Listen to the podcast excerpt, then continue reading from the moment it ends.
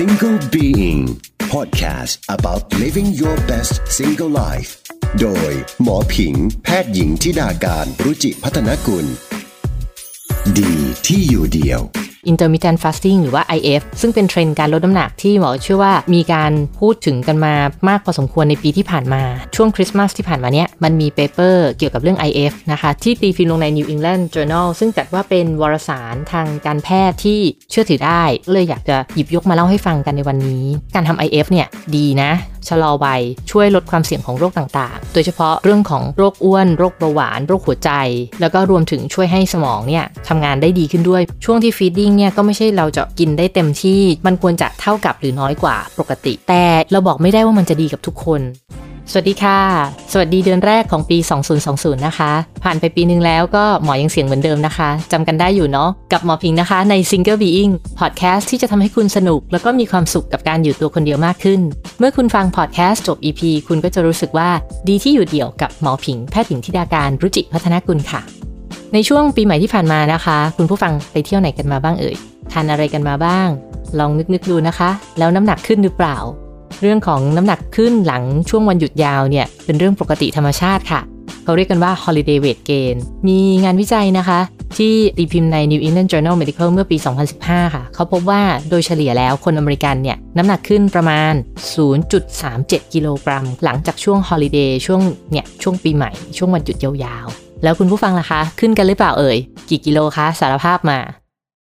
ก็ไม่เป็นไรนะคะ ยังไงถึงน้ำหนักจะขึ้นเนี่ยวันนี้หมอก็มีเรื่องที่อาจจะช่วยดูแลในเรื่องของน้ำหนักมาฝากค่ะ เป็นเรื่องของ intermittent fasting หรือว่า IF ซึ่งเป็นเทรนด์การลดน้ำหนักที่หมอเชื่อว่ามีการพูดถึงกันมามากพอสมควรในปีที่ผ่านมานะคะ แล้วก็คือสิ่งที่น่าสนใจก็คือว่าเมื่อช่วงคริสต์มาสที่ผ่านมาเนี้ยมันมี paper เกี่ยวกับเรื่อง IF นะคะ ที่ตีพิมพ์ลงใน New England Journal ซึ่งจัดว่าเป็นวารสารทางการแพทย์ที่เชื่อถือได้ มีคนอ่านเยอะ แล้วก็ได้เครดิตพอสมควร งานวิจัยที่ได้ตีพิมพ์ในนี้ก็จะถือว่าเป็นงานวิจัยที่คุณภาพดี ซึ่งงานวิจัยเนี้ยเขาพูดถึง IF ไม่ใช่แค่ในเรื่องของการลดน้ำหนัก แต่เหมือนเขารีวิวในเรื่องของ IF เลยแหละ ไม่ว่าจะเป็นเรื่องของหลักการนะคะ แล้วก็ผลที่มีต่อสุขภาพ ที่มีต่อความแก่ที่มีต่อโรคต่างๆ ซึ่งเป็นงานวิจัยที่รีวิวได้ละเอียดพอสมควรหมอก็เลยอยากจะหยิบยกมาเล่าให้ฟังกันในวันนี้นะคะ คือเขามองว่าการทำ IF หรือ fasting เนี่ยส่วนหนึ่งเนี่ยมันก็คือเหมือนกับ ทำให้เรารับแคลอรี่ต่อวันเนี่ยน้อยลงคือปริมาณแคลอรี่ที่รับเนี่ยลดลงหรือว่า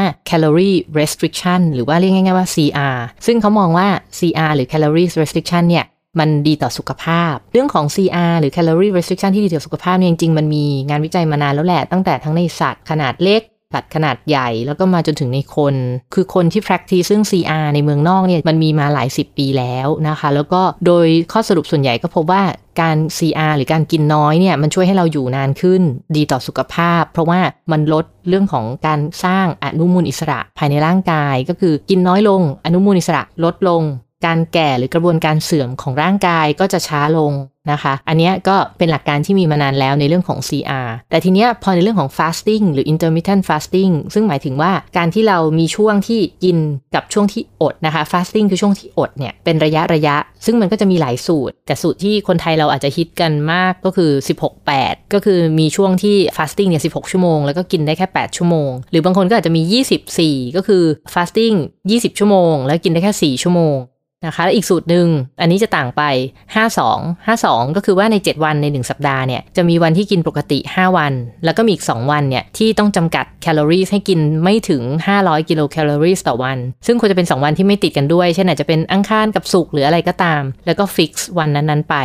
เนี่ยหลักการเขาพบว่าเวลาเรา fasting หรือเวลาเราอดอาหารเนี่ยมันจะเกิดสิ่งที่เรียกว่าเป็น metabolic switching คือการปรับเปลี่ยนการเผาผลาญหรือการใช้พลังงานของร่างกายเรานะคะเปลี่ยนโหมดการใช้พลังงานเป็นโหมดฟาสติ้ง พูดง่ายๆ ซึ่งในโหมด fasting เนี่ย มันกลับกลายเป็นว่าเกิดผลดีกับสุขภาพนะคะ แต่กว่าจะไปถึงโหมด fasting ได้เนี่ย เราต้องอดอาหารอย่างน้อย 8-12 ชั่วโมง มันถึงจะเกิดการ switching ของ metabolic นะ อันนี้อันที่ 1 ถึงว่าทำไมเราต้องอดนานถึง 8-12 ชั่วโมงขึ้นไป มันถึงจะเกิดผล ผลที่เกิดคืออะไรบ้าง เขาพบว่าพอเราเข้า fasting mode เนี่ย สิ่งที่เกิดขึ้นก็คือว่าเรื่องของอนุมูลอิสระลดลง การอักเสบซ่อนเร้นในร่างกายลดลง ซึ่ง 2 กระบวนการเนี่ยคือกระบวนการอนุมูลอิสระและการอักเสบเนี่ยเป็นกระบวนการที่ก่อให้เกิดความแก่ของร่างกายเรา เมื่อ 2 กระบวนการนี้มันลดลง มันก็เลยช่วยในเรื่องของการชะลอความแก่ แล้วก็พบว่าเรื่องของการตอบสนองต่ออินซูลิน หรือฮอร์โมนอินซูลินเนี่ยดีขึ้น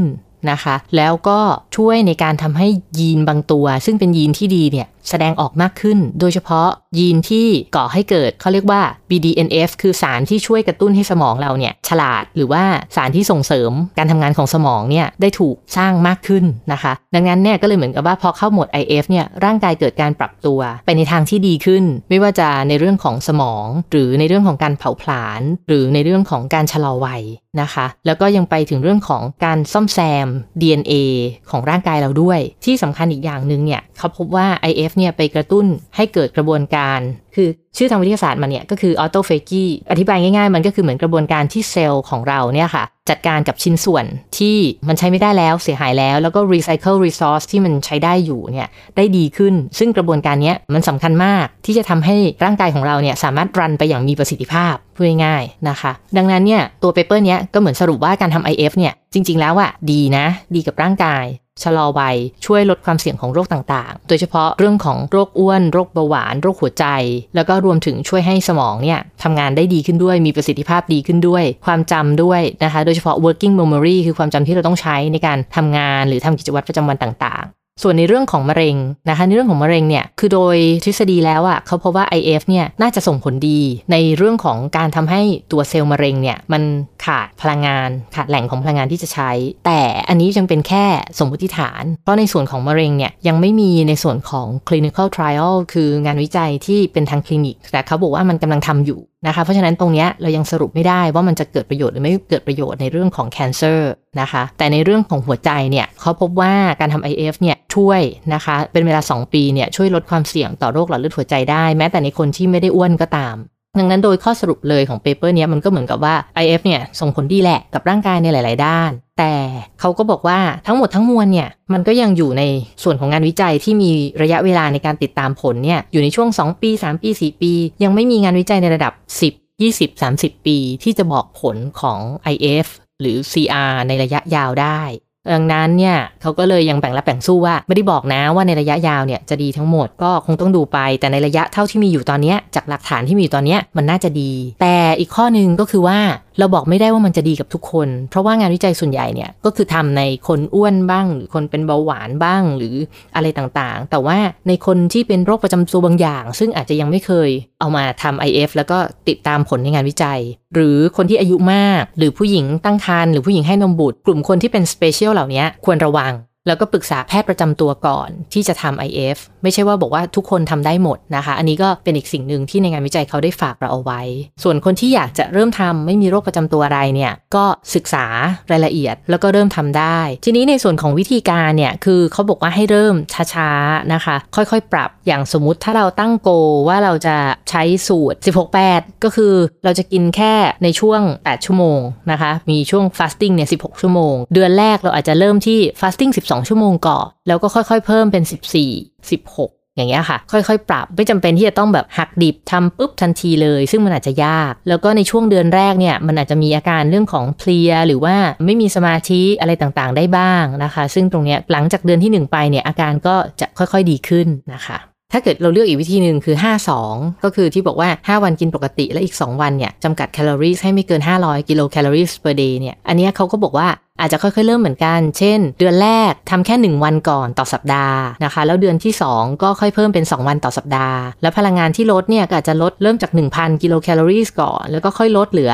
750 แล้วค่อยลดเหลือ 500 นะคะ ก็คือค่อยๆ ลดเป็น step ไป อาจจะตั้ง goal อยู่ที่ประมาณ 3 เดือนหรือ 4 เดือน ในการที่จะไปให้ถึง goal ตรงนั้นนะคะ ซึ่งมันก็จะทำให้เราทำได้ง่ายกว่า แล้วก็อีกอันนึงก็คือในช่วงที่ feeding หรือช่วงที่กินเนี่ยบางคนจะเข้าใจว่ากินได้เต็มที่กินอะไรก็ได้เลย แต่จริงๆแล้วเนี่ยถ้าเราอ่าน paper ดีๆเนี่ยจะพบว่าเขามองตัว IF เนี่ยไปด้วยกันกับตัว CR คือ calories restriction นั่นก็แปลว่าถ้าเราอยากให้ได้ผลแบบในงานวิจัยเหล่านี้ ช่วงที่ feeding เนี่ยก็ไม่ใช่เราจะ over แบบกินได้เต็มที่จน calories ภาพรวมของเราเนี่ยมากกว่าปกติ มันควรจะเท่ากับหรือน้อยกว่าปกติ อันนี้ถึงจะได้ผลตามที่ในเปเปอร์เขาบอกมานะคะ ดังนั้นข้อสรุปก็คือ IF สามารถที่จะทำได้ถ้าคุณไม่มีโรคประจำตัวอะไรที่ขัด ถ้ามีโรคประจำตัวปรึกษาแพทย์ก่อนทันทีอย่าเพิ่งลองนะคะ แล้วก็ถ้าจะทำค่อยๆ เริ่มทำช้าๆ อย่างที่หมอเล่าให้ฟัง ผลต่อสุขภาพก็ น่าจะดี ส่วนผลในระยะยาวยังบอกไม่ได้ แต่ตัวหมอเองก็สังเกตว่าจริงๆ คนที่นำเทรน IF ก่อนใครเนี่ย